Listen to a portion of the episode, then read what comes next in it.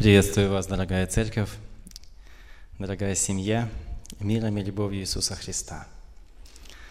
Спасибо Павлу Васильевичу за теплые слова, но желаю, чтобы его учеба была не 18 лет.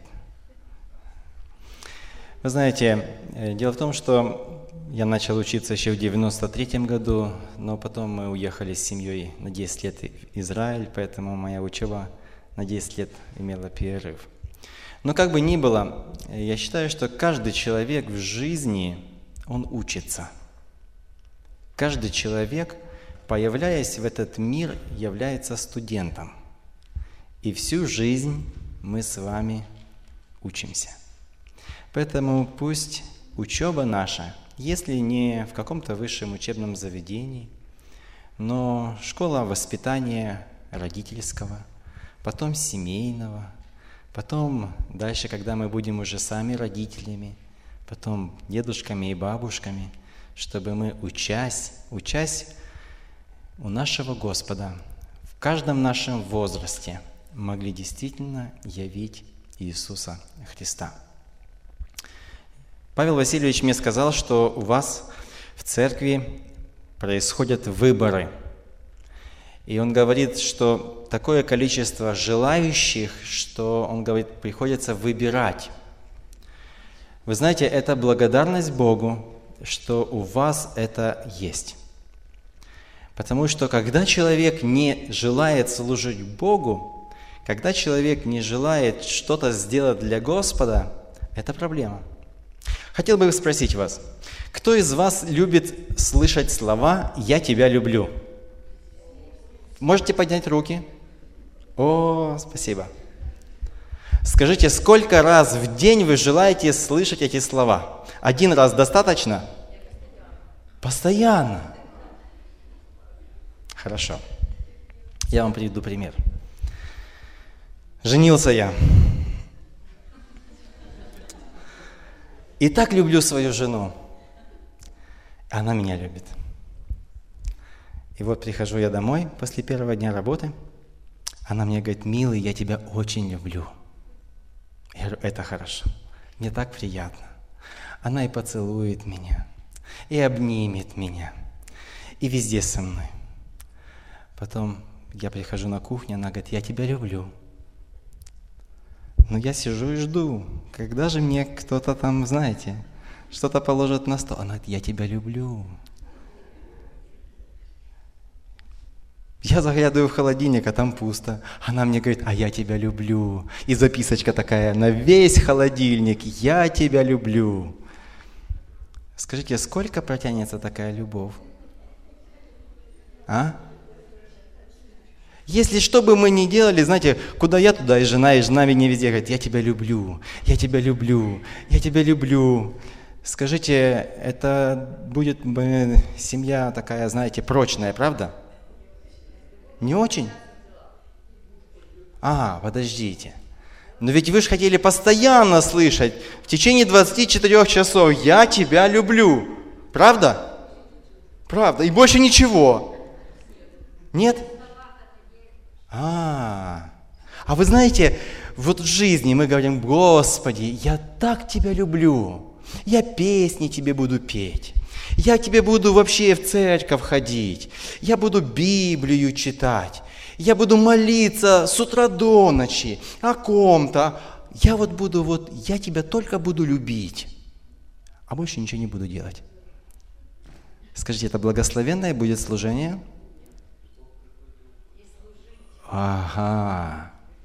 Дорогие братья и сестры, вы знаете, Бог учит каждого из нас – и он говорит, одной ведь любви, если ты только говоришь, но ничего для этого не делаешь, то может быть проблема.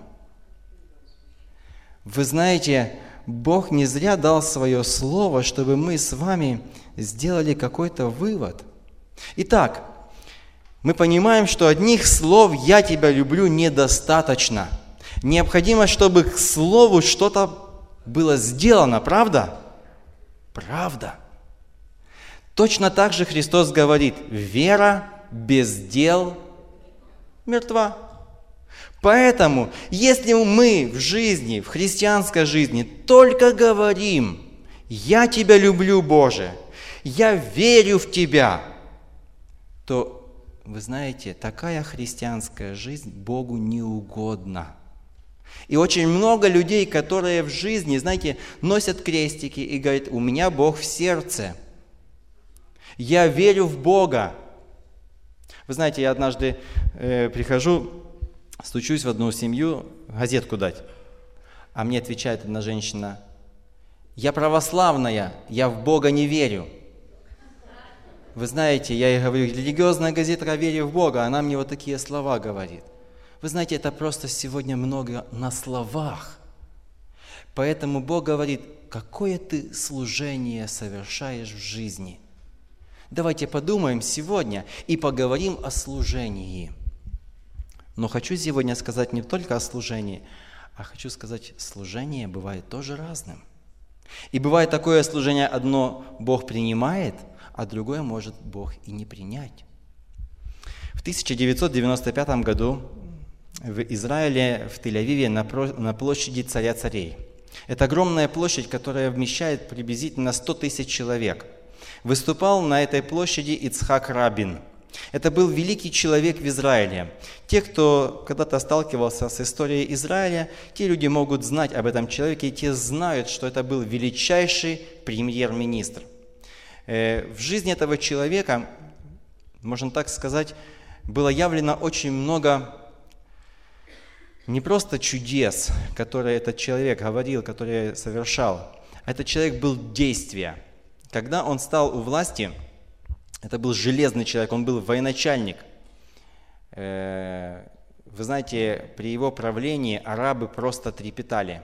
Когда он стал у власти, первое, что он сказал, он говорит, все те, кто хотя бы что-то сделают Израилю, я говорит, кости переломаю.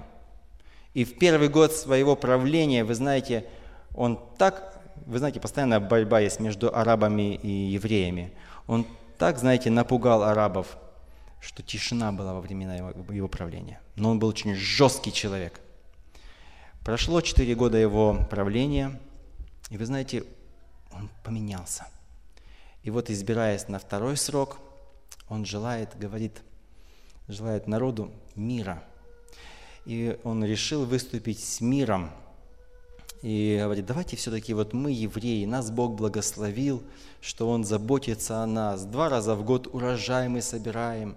И вот, а вот наши братья, они все-таки по отцу родные нам. Давайте вот мы как-то проявим к ним какую-то любовь, мир, понимание. И вот с этой речью мира на этой площади в 1995 году Ицхак Рабин хотел выступить. И каково было удивление, когда после этого его выступления, вы знаете, вся стотысячная армия людей – солдаты, простые люди, арабы, они просто рукоплескали. И когда он уже окончил свою речь, попрощался, садился в машину, в этот момент подошел телохранитель, достал пистолет и три раза в него выстрелил. Не, доходя до, не доехав до больницы, он скончался и умер. Это был шок для всего Израиля.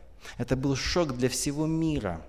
Почему это сделал его телохранитель? Притом телохранитель этот был верующий, религиозный человек. А он даже не убегал никуда. То есть он успел только три раза выстрелить и сразу забрали у него пистолет. И потом, когда его арестовали, он говорит, мне Бог сказал убить этого человека. Мне Бог сказал. Когда спрашивают, почему тебе Бог сказал? Потому что Он подписал мир. С этими людьми нужно враждовать. И вы знаете, до сегодняшнего дня этот человек сидит в тюрьме, у него пожизненное заключение, и этот человек до сегодняшнего дня уверен в том, что он совершил волю Божию. И теперь вопрос, дорогие братья и сестры, в жизни каждого из нас, служение, которое принимает Бог, когда мы говорим «мне сказал Господь», ведь мы должны понимать, на чем основаны слова Божьи – Мне Бог сказал, потому что я чувствую. А если я чувствую, может быть, это не согласуется со Словом Божьим. Что каждому из нас говорит Господь? И какое служение принимает Господь? Давайте сегодня мы об этом поговорим. Предлагаю вам открыть Евангелие от Марка, 14 главу. Мы с вами прочитаем одну маленькую историю и попробуем поразмышлять над этими принципами. Какое служение принимает Господь? Евангелие от Марка, 14 глава, с 1 стиха.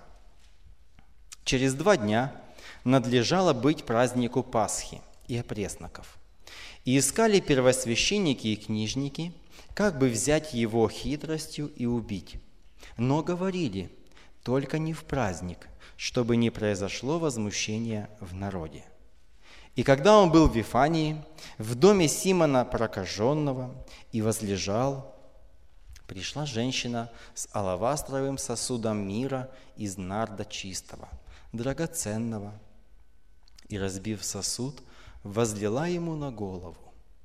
Некоторые же вознегодовали и говорили между собою, к чему сия трата мира? Ибо можно было бы продать его более, нежели за триста динариев, и раздать нищим. И роптали на нее. Но Иисус сказал, оставьте ее, что смущаете? Она доброе дело сделала для меня, ибо нищих всегда имеете с собою.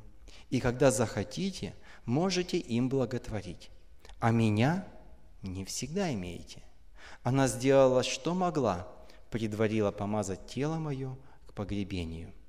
Истинно, истинно говорю вам, где не будет проповедано Евангелие сие, в целом мире сказано будет в память ее и о том, что она сделала.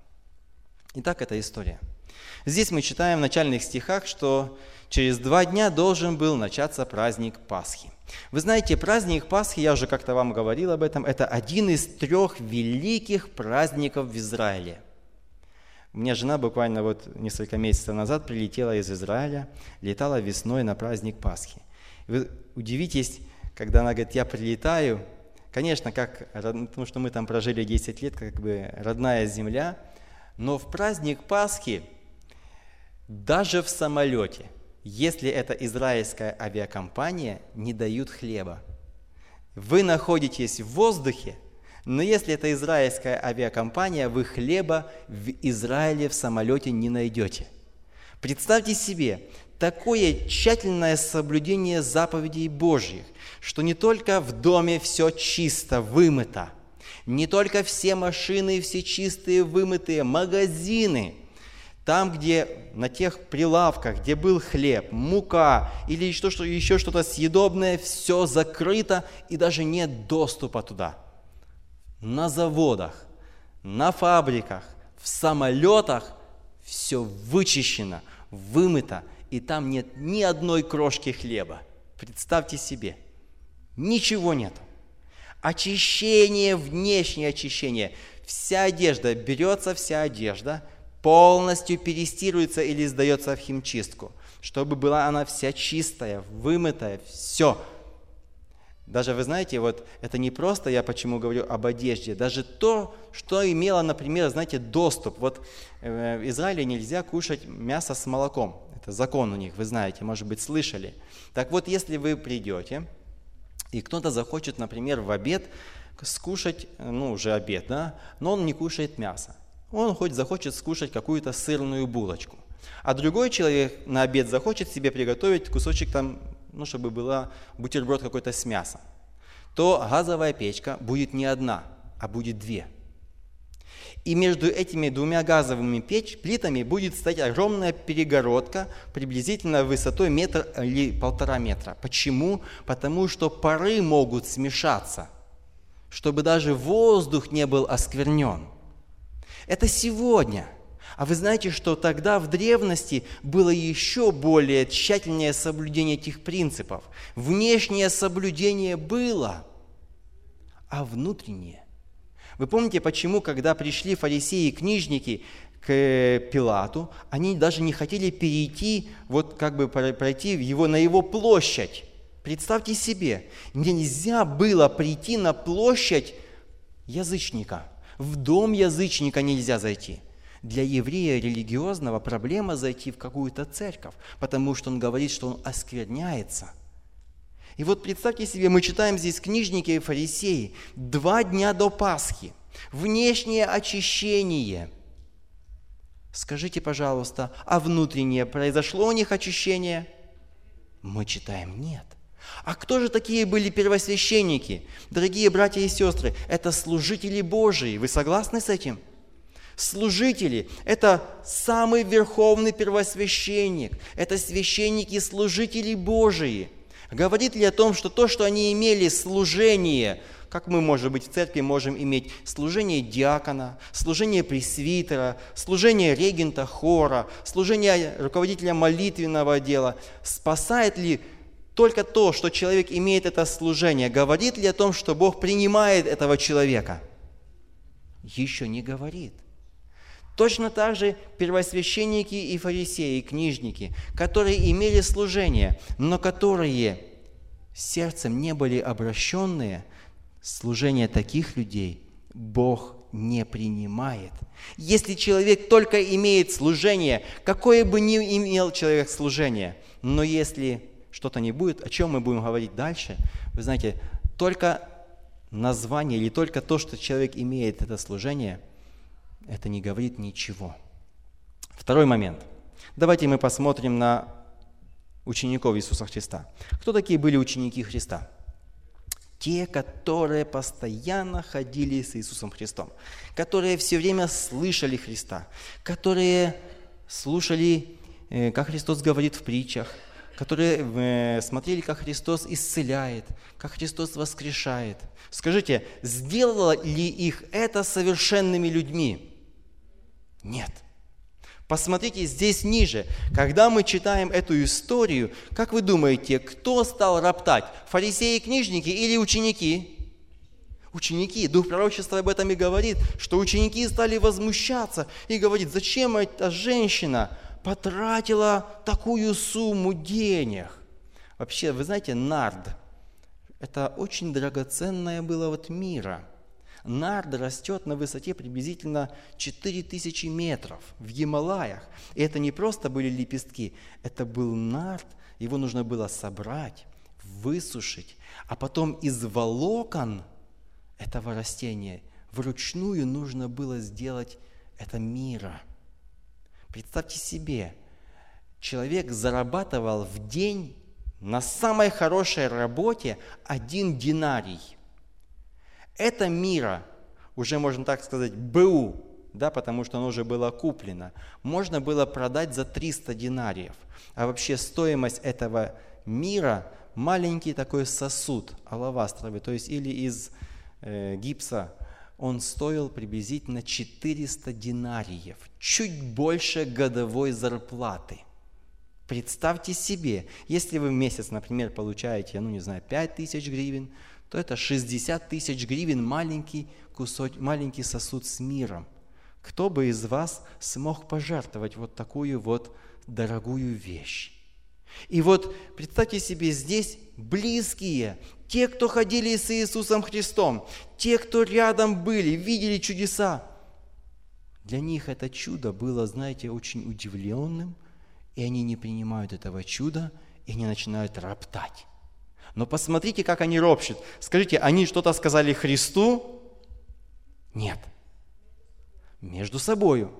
Когда в церкви человек не служит Богу, я хочу вам сказать не только из своего опыта, из опыта многих-многих пасторов.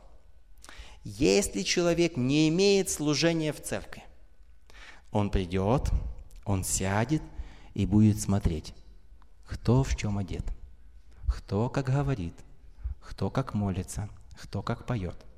И будет не громко, а тихонечко будет говорить слова возмущения и ропота.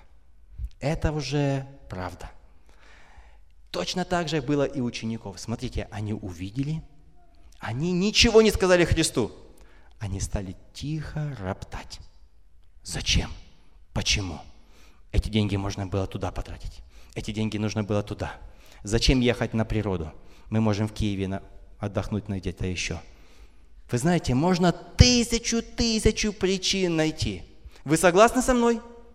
Правильно. Если человек не имеет дара служения, или если человек не имеет никакого служения в церкви, у него будет тихий ропот, такой, как это было у учеников. И Бог не принимает такого служения. Третья категория людей.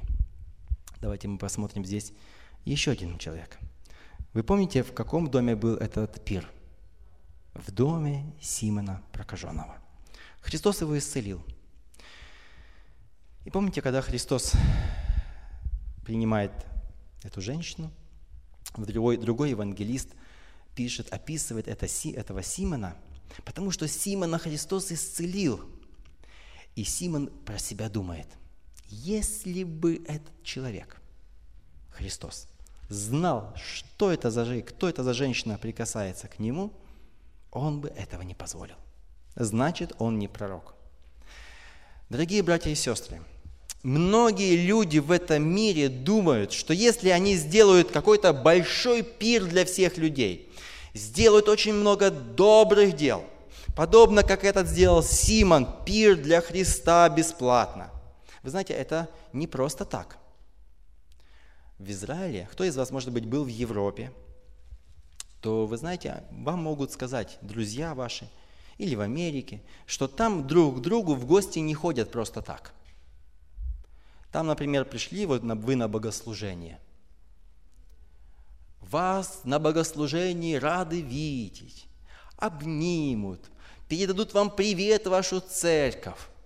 И как только богослужение окончится, и вы буквально в течение трех минут, вот буквально закроете глаза, через три минуты откроете, и никого не будет. И никому дела не будет, вы кушали утром что-то или вы не кушали что-то утром. Вы знаете, никому не будет дела. Хочу вам сказать, хочу вам сказать, в Израиле просто так тоже в гости друг к другу не ходят. Мы когда приехали в Израиль, и вы знаете, я так уже познакомился на работе с одним израильтянином, он меня стал, как бы, я прошел школу обучения на иврите, вот, но этого не, было недостаточно, нужна была практика. И этот э, человек, молодой человек, мы с ним, вот, я его приглашал к себе домой, и он, ко мне, он к себе никогда не приглашал. Если приглашал, то только, знаете, так, показать что-то в компьютере и все. А я его однажды пригласил, ну, много раз приглашал, он так тоже приходил, там, что мы поговорим, а то думаю, ну, обед нужно покормить человека. Я его приглашаю, садись за стол, давай покушаем, помолимся. И вот он садится, покушал, наелся, а потом мне уже уходя, говорит, сколько я тебе должен денег? А я такой ему не понял, а говорю, как денег? Он говорит, да, нас так научили. И вы знаете, так часто порой он говорит, я же тебе должен теперь денег дать. Я говорю, нет. И поэтому он к себе никогда не приглашал, потому что там даже родственники, когда приходят родственники в гости, то сразу, знаете, перед тем, как прийти, что дают? Конверт с деньгами. Вот такой вот момент. И представьте себе, в Израиле этот Симон считал себя, знаете, таким хорошим человеком, что вот он сделал такое доброе дело, благотворительный пир для Христа, для его учеников, еще там были книжники и фарисеи, для многих-многих бедных людей. Скажите, такое служение принимает Господь? Вы знаете, здесь нужно тоже посмотреть сердце этого человека – но если сердце этого человека думает, что вот этими добрыми делами я получу спасение, то это заблуждение. И последняя категория людей. Дорогие братья и сестры, есть люди, которые думают, что они очень сильные в этом мире, и что служение Бог принимает тогда, когда я могу красиво, хорошо сказать проповедь. Или очень красиво спеть, так спеть, что ваши стены, знаете, сотрясутся. Или, знаете, так спеть, чтобы все плакали. Или все смеялись. Ну, вы знаете, что-то такое особенное. Но, дорогие братья и сестры, опять-таки, Бог смотрит на сердце каждого человека. Кто-то из вас, может быть, читал э, в некоторых племенах Индии, в некоторых племенах Индии – как молодые люди получают паспорт. Обычно мы приходим, нам 16 лет, а там у них как бы свидетельство о том, что они уже взрослые, там 18 лет. И вот как в этих некоторых племенах, не во всех племенах Индии, но в некоторых племенах Индии, как им вожди племени дают паспорт. Знаете, когда? Когда исполняется молодому человеку. Только для молодых людей, это не касается девушек. Когда молодому человеку исполняется 18 лет, и отец ему говорит, ну что, сыночек, ты готов получить путевку в жизнь, что ты можешь самостоятельно жить, что ты можешь и выбирать себе жену, что ты можешь строить себе дом, потому что до этого момента он не может выйти от своих, э, дома своих родителей, он не имеет права с девушками там общаться, то есть вот он должен быть взрослым. И сын говорит, да, папа, я готов. И тогда отец ему говорит, все, пошли в джунгли. И вот он должен идти в джунгли с отцом, и отец его на всю ночь должен оставить в джунглях наедине со львом. И сын должен сдать этот экзамен. Без оружия. Без оружия. Вы знаете, многие выдерживают. Потому что он должен, знаете, постоянно быть против ветра – чтобы ветер дул как бы со стороны льва, чтобы на запах, чтобы лев не почувствовал. И он должен бодрствовать, он должен быть мужественным, он должен быть сильным. Вы знаете, через что порой проходят эти юноши? Через многое. И хочу вам сказать, далеко не все сдают экзамены. Но хочу вам, дорогие братья и сестры, сказать, что даже если человек и сдал такой экзамен, то опять-таки Бог не принимает такое служение, если человек просто может красиво что-то сделать. Бог смотрит на сердце. Какое же служение принимает Господь Бог? Какое? Давайте мы здесь с вами вот на этой истории попробуем разобраться. Какое служение принимает Бог? Читаем третий стих. «И когда он был в Вифании, в доме Симона прокаженного и возлежал. Пришла женщина с алавастровым сосудом из нарда чистого, драгоценного, и, разбив сосуд, возлила ему на голову. Для нас, славян, очень просто это. Вы знаете, может быть, и для меня было бы это все очень просто, если бы не традиции Израиля. Дело в том, что там, где собираются мужчины, там нет женщин. Вы знаете, вы слышали об этом? Вы знаете, что в синагогу, например, если мужчины идут в синагогу, то они идут через центральный вход, они заходят. А где женщины в это время? За решеткой. То есть они могут подняться где-то на втором этаже, спрятаться, и их не, вид, не будет ни видно, ни слышно. Там, где собираются мужчины, там женщин нет. Мы однажды с семьей поехали в горы, на, на природу, и там нашли один источник такой. Вы знаете, мы, для нас ничего такого нет. Мы, мы пришли, очень жарко в Израиле, к этой холодной воде, пьем воду, умываемся. Смотрим, стоит мужчина один, и он не подходит. Он стоит, а мы, знаете, уже начинаем баловаться, обливаться этой водой, а он стоит, стоит, стоит. А потом такие мы смотрим, а чего ты стоишь? Он говорит, там женщина – нужно, чтобы она ушла. Тогда я смогу тоже попить воды. Представьте себе, если это сегодня есть, в то время это тоже, тоже так же было, потому что женщин не считали за людей. Женщина порой была создана только для того, чтобы рожать детей, и женщина была создана для того, чтобы работать. Все. А если женщина не имеет возможности рожать детей, ее вменяют, ей выдают разводное письмо. Это было, знаете, в порядке правил. Кто-то из вас, может быть, читал книгу пророка Исаи, когда было написано, что Бог снимет женщин, знаете, всякие ожерелья, цепочки. Ну, помните, урок субботней школы был? А вы знаете, почему женщина одевалась так? Потому что это было ее приданное. Когда муж ей говорит, ты знаешь, обычно за покупками ходит муж – но если иногда муж говорит, ты знаешь, дорогая, сегодня иди за покупками ты. И она понимает, что это может быть повод разойтись. И она начинает на себя одевать все. Все золото, что у нее есть, одевает. И когда она приходит домой, и ей муж, выходя из дома, говорит, вот тебе разводное письмо, она даже не имеет права зайти в дом, потому что все, и все, что у нее есть, это только разводное письмо. И поэтому она идет. Вот ее приданное, все, что у нее было. И где она может устроиться? И вот то, что у нее есть, она может продать и на это жить. Дорогие братья и сестры, это было трудное время. И как же эта женщина могла прийти туда, в тот дом, где Симон лежит, богатый человек, где книжники и фарисеи, где это же не природа. На природе еще как-то могли они, знаете, сгруппироваться, женщины могли сидеть чуть поодаль. А здесь, в одном доме. А как эта женщина вообще оказалась там? Для нас секрет, да? А я хочу вам сказать ответ один. Дело в том, что туда могли зайти только женщины, рабыни или служанки, которые могли ноги помыть кому-то, кому-то помахать веером или кому-то угостить. И вот для того, чтобы попасть туда, в этот дом, этой Марии, кем нужно было стать? Служанкой. Дорогие братья и сестры, первый момент. Если мы хотим послужить Господу, если мы хотим послужить Господу в смирении, нам нужно смирить себя. Вот почему Христос говорит, кто из вас хочет быть первым, да будет кем? Слугою.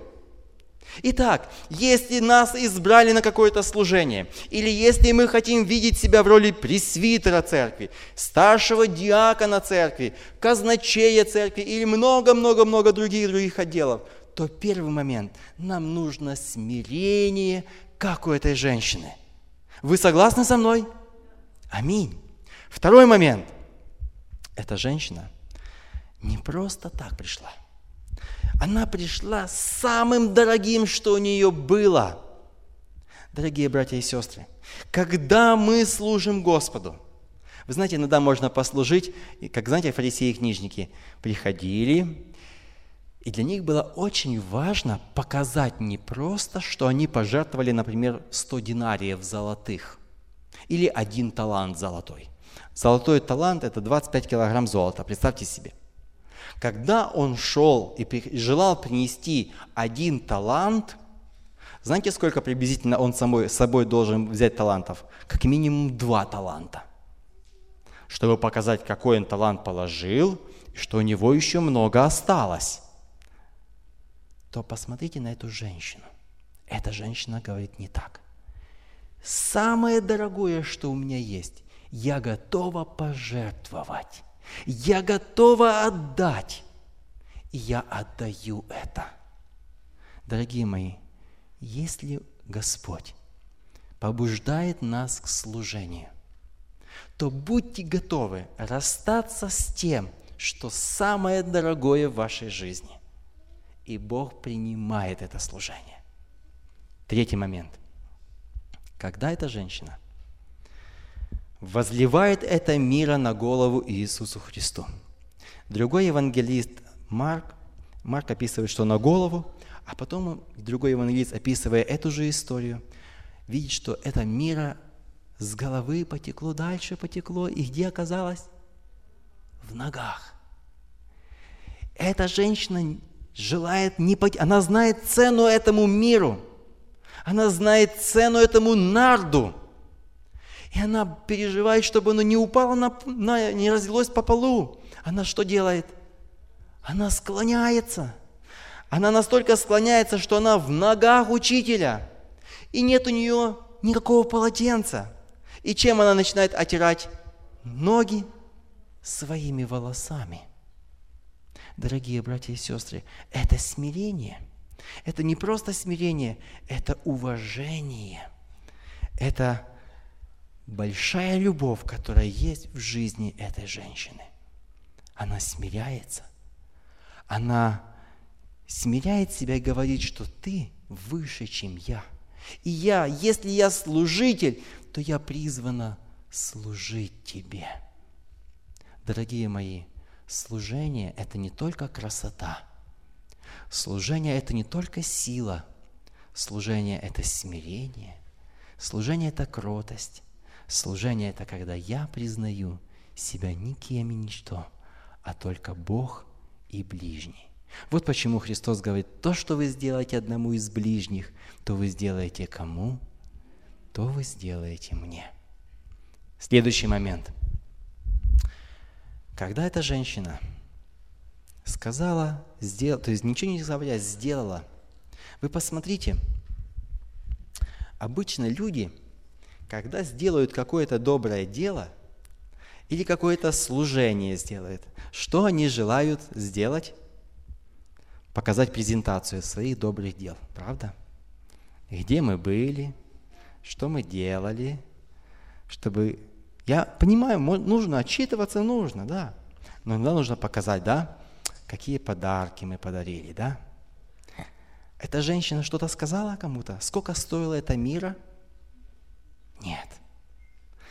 Дорогие братья и сестры, когда я прихожу домой сегодня, вы знаете, никогда я не слышал от своей любимой жены, что вот то, что она постирала, это стоит столько-то.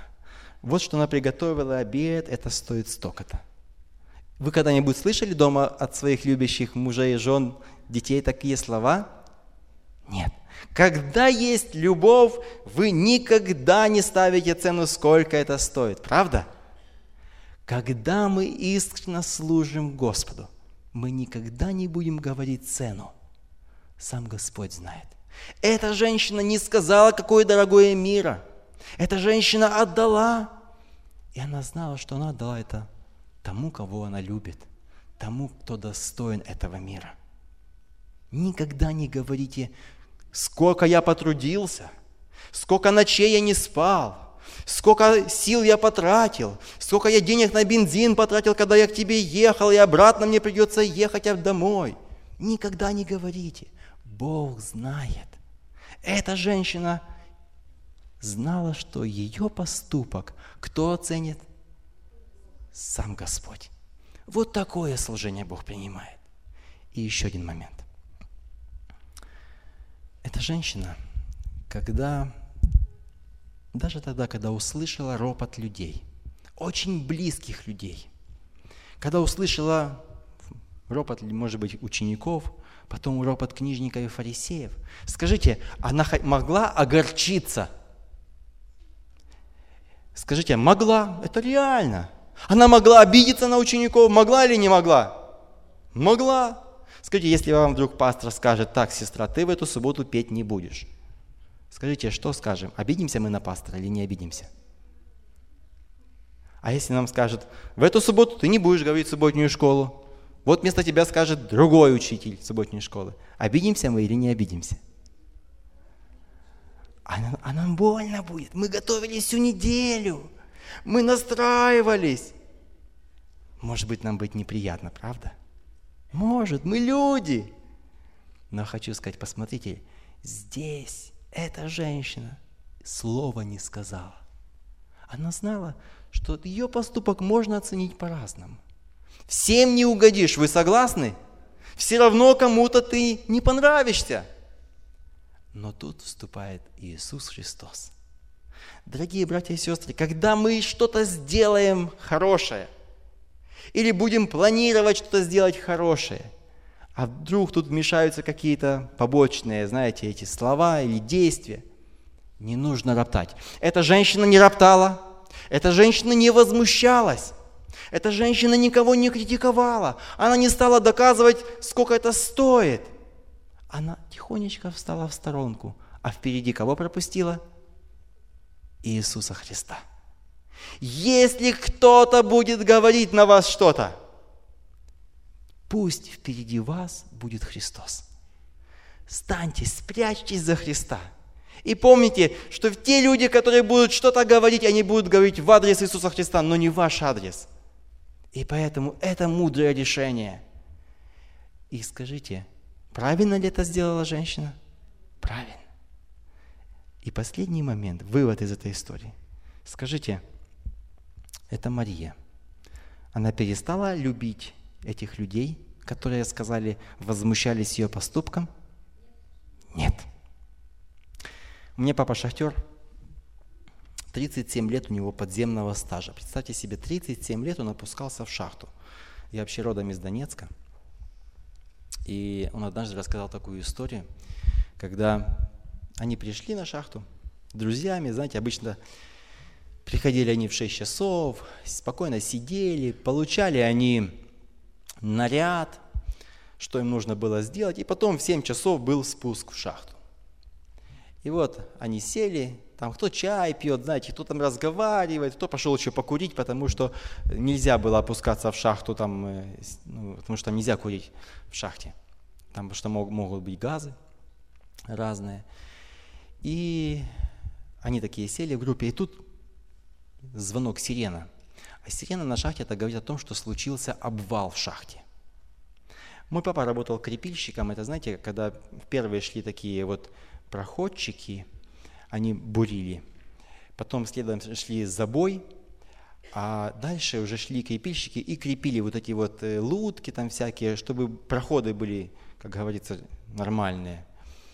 Вот. И вызывают всех опускаться, потому что там две, как говорится, бригада, бригада проходчиков и бригада э, забойщиков, они застряли там, и у них нет кислорода, ну, то есть заканчивается, очень скоро может закончиться.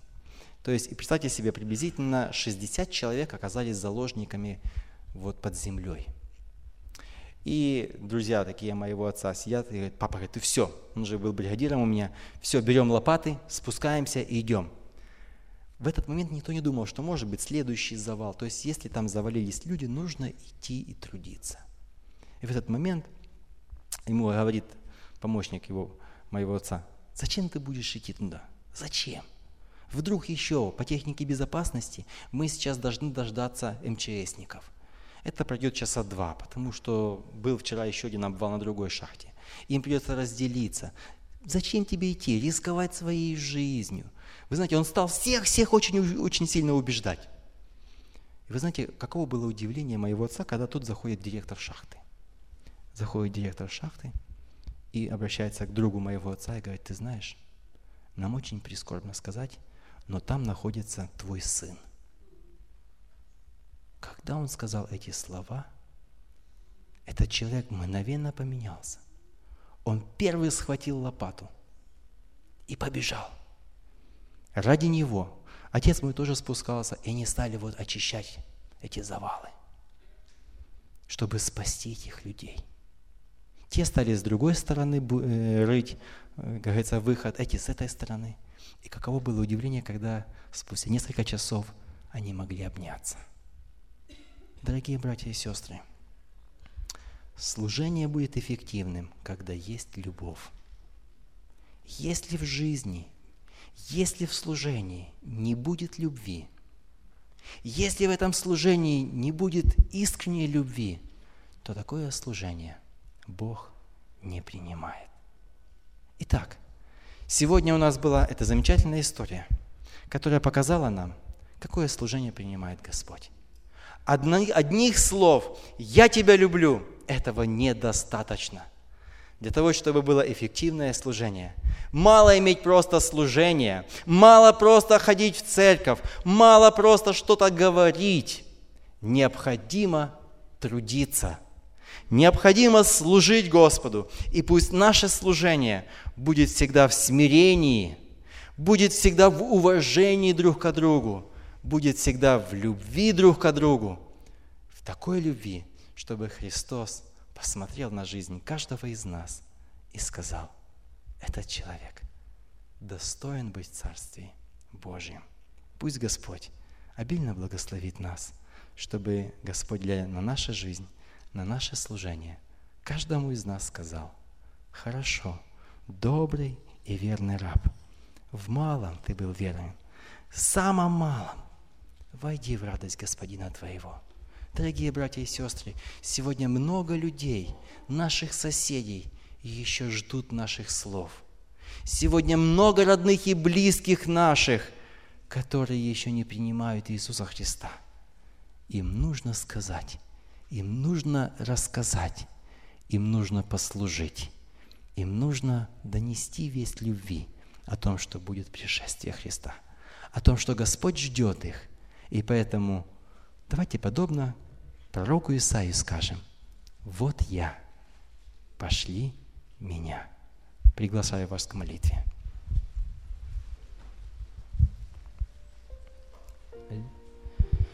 Любящий Господь, благодарим Тебя, Господи, за любовь и заботу Твою. Благодарим, что Ты есть в нашей жизни, наш Бог и Спаситель.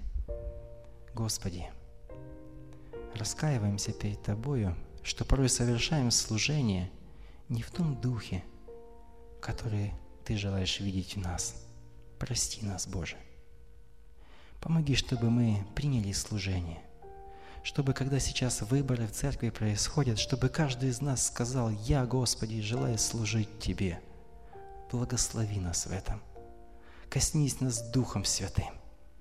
Потому что, не совершая служения, мы, Господи, можем оказаться в числе других людей, не тех, которых Ты возьмешь в свое вечное царствие. Благослови нас, наполни нас силой Твоею, любовью Твоею, смирением, прощением.